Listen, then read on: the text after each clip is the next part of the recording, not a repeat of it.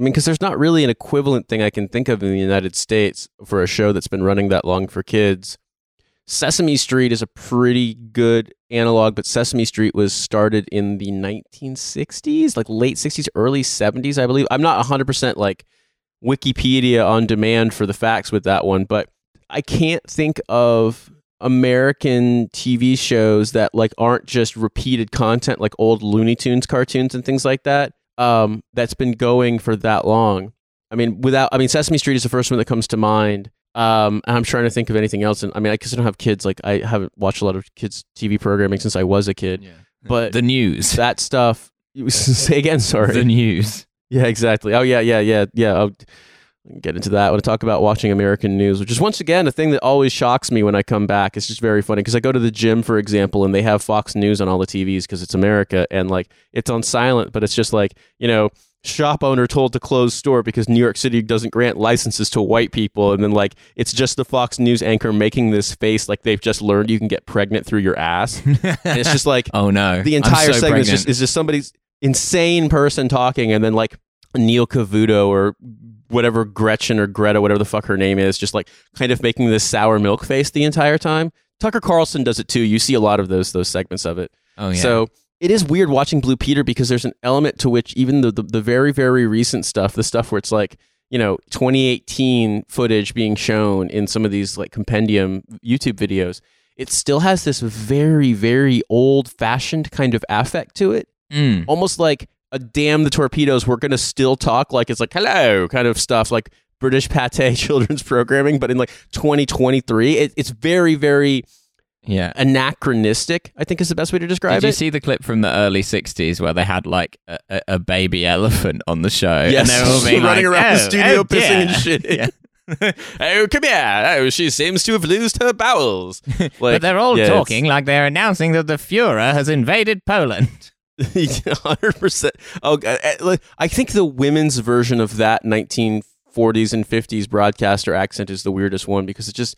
it sounds, I can't do an imitation of it, but it just sounds the most like, I don't know, like like you go to parody accent school before you're allowed on British T V. Mm. I actually did watch a really interesting thing a while back about the, because it was an interview with the guy who'd basically been responsible for news output uh, when the B B C first launched uh, like t- television news in like the nineteen thirties, I guess. Um And he was getting, it was, it was an interview from like the nineteen sixties maybe, and he's talking about the B B C accent and like how they decided how the newsreaders should speak, and that he was, because this guy was Scottish but also sounded kind of like this, yes. Um, but he was saying that essentially the logic was that like they shouldn't sound like they're from anywhere, because then that would like lend some kind of like, I don't know, interpretation to what they were saying. They should sound like as as generic like as possible, so as to be like understood, but also not to be like, oh, well, why is why is a Yorkshireman reading the news or whatever? This exactly. kind of like completely neutral. Why is this northern monkey telling me the news? Or like, or like equally like, what? Why have they got some fucking geezer reading news? You know? And so exactly, it came out of like the, you know, it's very funny to think of like, you know, even like eighty years ago, people being like, well, well, everyone in this country hates each other, so we have to, we have to come up with a way of neutralizing it. It's interesting because I don't know why, but we did an, an equivalent thing in the United States with your sort of standard American broadcast news voice and accent, the kind of elocution involved. Something we like to call Nate voice. Well, no, apparently was taken from people in the Midwest. And I I have heard, for example, when I was in graduate school, one of our professors had gone to um, City College in, uh, what's it called, uh, which is in Manhattan, and then the C U N Y Graduate Center, so like the, the institution that grants masters or um, PhDs in the whole city University of New York system. And she said that this would have been in the early or mid seventies, that they, the PhD students were basically made to take, the ones who were from New York City mm. were assessed as needing help, were made to take like elocution classes, and they brought in people from like Iowa to teach them how to talk like Americans. And it sounds so fucked up, but she basically said, they flat out said, like, we can't have you guys graduate with P H Ds from the Graduate Center and then go around with a Bronx Jewish accent. People aren't going to take us seriously. Can, can you imagine the, that's what she said. The alternate timeline where it's like, hey, yo, you're watching fucking C N N. Hey, oh, hey, watch it, pal. Yeah, the Berlin like um, wall is falling. Well, I mean, if you ever watch the local news when you're visiting your sister in Tennessee, you'll note that it has, in fact, kind of changed in such a way that now, you know, welcome, wel- welcome to Channel twelve News, y'all. We're going to talk today about the weather. It's going to be absolutely beautiful today. It's going to be hotter than fuck. Like, that's... Oh, yeah. It's, an- it's another sizzler down here. I I actually saw it, it in... It's another scorcher. I love the local T V adverts in Nashville. They're my favorite. It's like local car dealerships, whatever, the guys who've, like, made their own ads, because, like, you just don't get that in the U K, other than on, like, radio, maybe, like, local radio.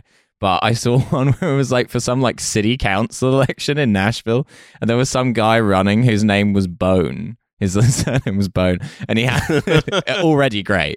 And he had like he was doing like a country music themed attack ad on his opponent, where it was like a country music song with like him and a bunch of guys in, in cowboy hats singing about like, you know, like, oh, he this fucking guy is gay. He's funding the wrong schools, and that's why we're voting for Bo. It's just like, this is perfect. Yeah, I uh, I was watching when I, the only other thing they have the T V on in the gym besides Fox News is E S P N. Mm. And just sometimes I, I get American version of Name Alert, and I wanted to text you because I, I just don't follow football that much. Mm-hmm. I mean, I did when I was a Colts fan, but I don't really care anymore. I don't live in America. Yeah. But the I believe the San Francisco forty-niners quarterback is a guy named Brock Purdy. And I was just like, that is such an American name alert. Brock Purdy? You're mighty Purdy. It's a real name. He's pretty Purdy. Yeah, yeah, one hundred percent. So... Uh, we've gotten on a, on a side topic here about the news, have, but yeah, yeah uh, the American equivalent of the B B C received pronunciation is basically Midwest English. And I mean, what you'll find about the Midwest is that doesn't actually apply one hundred percent because there's tons of regional accents. Where I'm from in central Indiana, most people talk like the way I do, but you know, you go out in, the, in where my parents live down here in southern Indiana, uh, it, people just, more people have southern accents, and the furthest, the closer you get to Kentucky, that's That's the case. It, it sounds more like the South. It, it culturally is more like the South. And then the further north you go, the more you get the influence of just like lots and lots of Baltic and Eastern European and Scandinavian immigrants. And so it just sounds more like like Fargo or like Chicago and that kind of stuff. So it's not really that. It, I guess the way that I talk is kind of like uh, the way you're taught to pronounce stuff in school, I suppose. But and and the further west you go in America, it's like people either talk like this or they talk like John Wayne. But yeah, we had our own version of this. It's just we don't have the anywhere near as many intense, like, oh, what's the right word here? Kind of like variations on accents the way that you guys do, the way that like twenty miles from someplace people talk very differently than, you know, twenty miles the other direction. Yeah, yeah, yeah, exactly. And it's actually pretty funny that um, we mentioned the news because I kind of wanted to include this, but wasn't quite sure where it would fit. There, there was kind of a... I mean, I don't even know if it was like made by the same people or what, but there was sort of like a sister program to Blue Peter that would often go out like around the same time of day, like either before or after, um, and was kind of in the same style, which is a, a perfect, you know, like if you were making up the name of a television program to take out, to take the piss of Britain. Mm-hmm. um, it was called John Craven's Newsround. It was a man called John Craven who would do like news for children. Um And there's like an amazing clip of him trying to explain some kind of like uh, the brewing civil war in Rhodesia, but like for a nine-year-old. I mean, because what is children going to ch- like news for children if we're defining it as like nine and younger? It's like, yes, you could talk about big news, but also like you're going to have to have headline news that is important to kids too. So it's like breaking scientists have discovered how to build a bigger balloon or something to that effect. But then also it's like kids do watch the news. They hear what their parents are talking about. So you have to, I, I, I'd love to hear how the British explained Rhodesia in the nineteen sixties, given that like, uh, there were some dynamics there that they may uh, not have wanted to address in children's programming. Well, I was sort of surprised in that, um, uh, yeah, it was kind of like, it was basically suggesting that the the white government of Rhodesia was like, it was reneging on some promises it had made uh, relative to like black representation in the government, something something like that. Um, and that the British ambassador was being dispatched down there to kind of like sort it out and smooth things over a bit. Um, And then there was some some debate over whether he would be successful or not. And it's like, but he is confident that his presence in Rhodesia will... um, and uh, yeah, so I was surprised they were sort of taking a kind of... Uh, it had a, it had a sort of loosely anti-Rhodesian government stance. I was kind of like, huh, there you go. Huh. Yeah, I guess... Well, I guess the, actually the political outlook was quite like...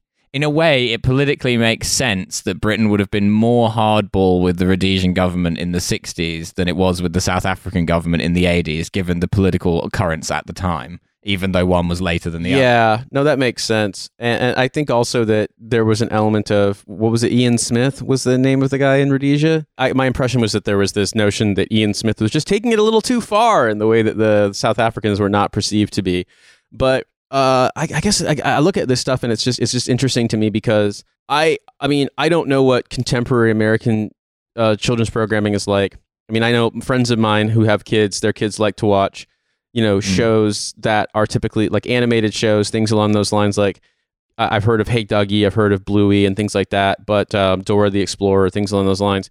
But what I'm surprised by is the, like, it makes sense why they would have a magazine show in the nineteen fifties and the nineteen sixties, because the process of, you know, uh, preparing T V content is relatively new. That's an easier show, like a kind of format to have, as opposed to like doing animated segments or having things that, which are just like way more like, what's the, the, the, the, the line from The Simpsons where Homer asks if, uh, if the animation is broadcast live, and she says, no, Homer, it's rarely broadcast live, as that puts a terrible strain on the animator's wrist.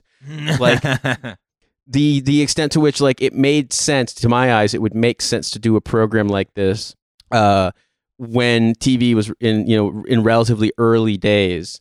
But the idea of continuing to do a, a very, like a relatively staid variety show for kids into the twenty twenties, it's just, it's, it feels like this, I don't know, the years ago when we did the Britonology about Carry On films, I think it was James Butler from Novara who mentioned that the scene of them just carrying on eating the dinner while everything's fucking exploding is one hundred percent the British psyche. And I don't think that's wrong. And this seems like another case of that. They're like, no, we're just going to keep doing it. This really fusty, old fashioned ass show, even though zero people are watching, and we could now know that. Yeah, because that's just how it's always been done.